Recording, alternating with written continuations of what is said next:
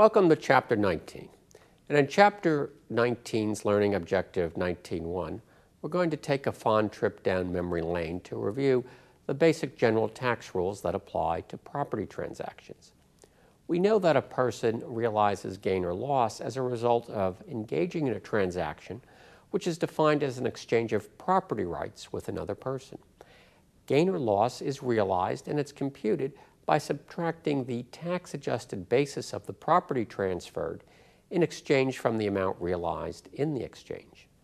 The amount realized is computed as cash received plus the fair market value of other property received plus liabilities assumed by the transferee on the property transferred, reduced further by selling expenses, and any liabilities assumed by the transferor on property received in the exchange. And we know from basic income tax law that the general rule is that tax gain or loss realized is recognized and included in the computation of taxable income absent a specific rule that exempts the gain or the loss from being recognized permanently or defers such recognition until a later date. Let's further review the basic concepts with some discussion questions from the textbook, discussion questions 1 through 5.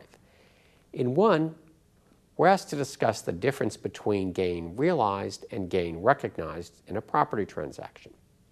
Uh, gain realization occurs when the transaction takes place. That is, there's been an exchange of property rights between two parties. And the amount realized exceeds the taxpayer's tax basis in the property sold or exchanged. Recognition is the recording of the gain realized on a tax return.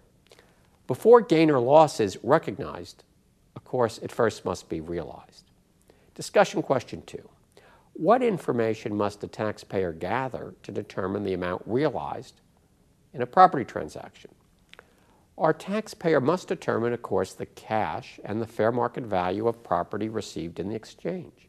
Additionally, the taxpayer needs to determine if a liability will be assumed on that property received in the exchange or transferred in the exchange. And finally, a taxpayer must determine if selling expenses were incurred in the transaction. The amount realized is the cash plus the fair market value of property received plus liability assumed by the transferee of the property, less liability assumed, less selling expenses. Discussion question three. Distinguish between exclusion and deferral as it relates to a property transaction. Gain or loss that's excluded, exempt from taxation, will never be recognized on a tax return. Gain or loss that is deferred may be recognized on a future tax return if circumstances trigger recognition of the gain or the loss deferred in the current year. Discussion question four. Let's contrast how a taxpayer's basis in property received in a property transaction will be affected if the transaction results in gain exclusion versus gain deferral. In an exclusion transaction, the taxpayer's tax basis in the property received will be fair market value.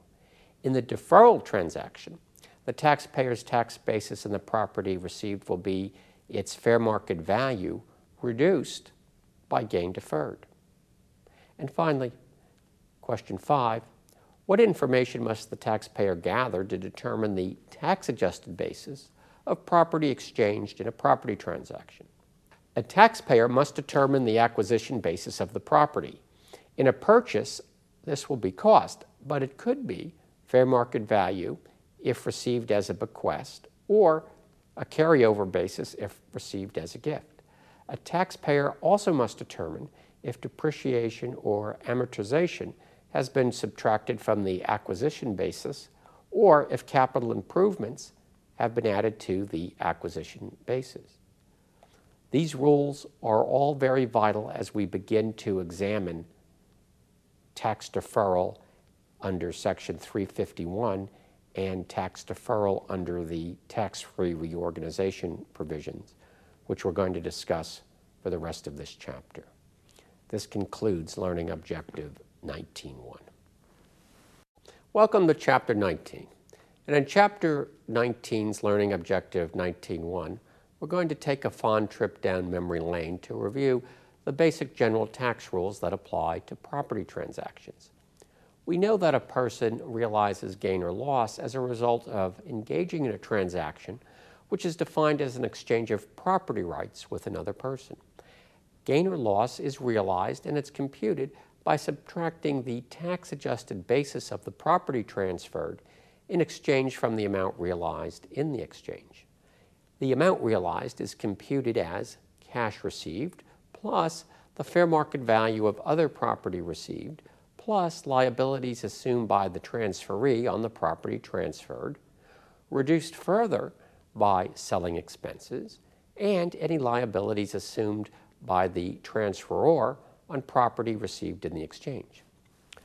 And we know from basic income tax law that the general rule is that tax gain or loss realized is recognized and included in the computation of taxable income absent a specific rule that exempts the gain or the loss from being recognized permanently or defers such recognition until a later date. Let's further review the basic concepts with some discussion questions from the textbook, discussion questions 1 through 5. In 1, we're asked to discuss the difference between gain realized and gain recognized in a property transaction. Gain realization occurs when the transaction takes place. That is, there's been an exchange of property rights between two parties. And the amount realized exceeds the taxpayer's tax basis in the property sold or exchanged. Recognition is the recording of the gain realized on a tax return. Before gain or loss is recognized, of course, it first must be realized. Discussion question two. What information must the taxpayer gather to determine the amount realized in a property transaction?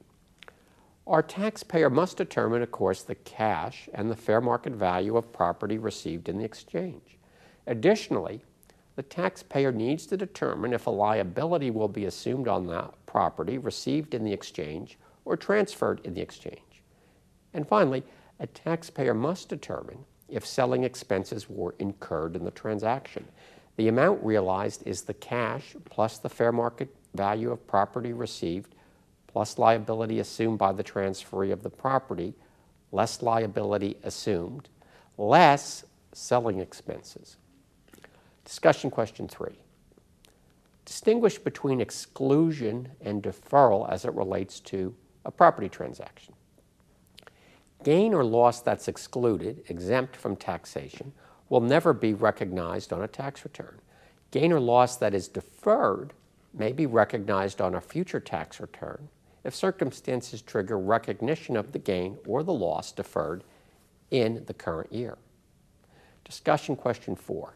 Let's contrast how a taxpayer's basis in property received in a property transaction will be affected if the transaction results in gain exclusion versus gain deferral. In an exclusion transaction, the taxpayer's tax basis in the property received will be fair market value. In the deferral transaction, the taxpayer's tax basis in the property received will be its fair market value reduced by gain deferred. And finally, question five, what information must the taxpayer gather to determine the tax adjusted basis of property exchanged in a property transaction? A taxpayer must determine the acquisition basis of the property. In a purchase, this will be cost, but it could be fair market value if received as a bequest, or a carryover basis if received as a gift. A taxpayer also must determine if depreciation or amortization has been subtracted from the acquisition basis or if capital improvements have been added to the acquisition basis. These rules are all very vital as we begin to examine tax deferral under Section 351 and tax deferral under the tax-free reorganization provisions, which we're going to discuss for the rest of this chapter. This concludes Learning Objective 19.1.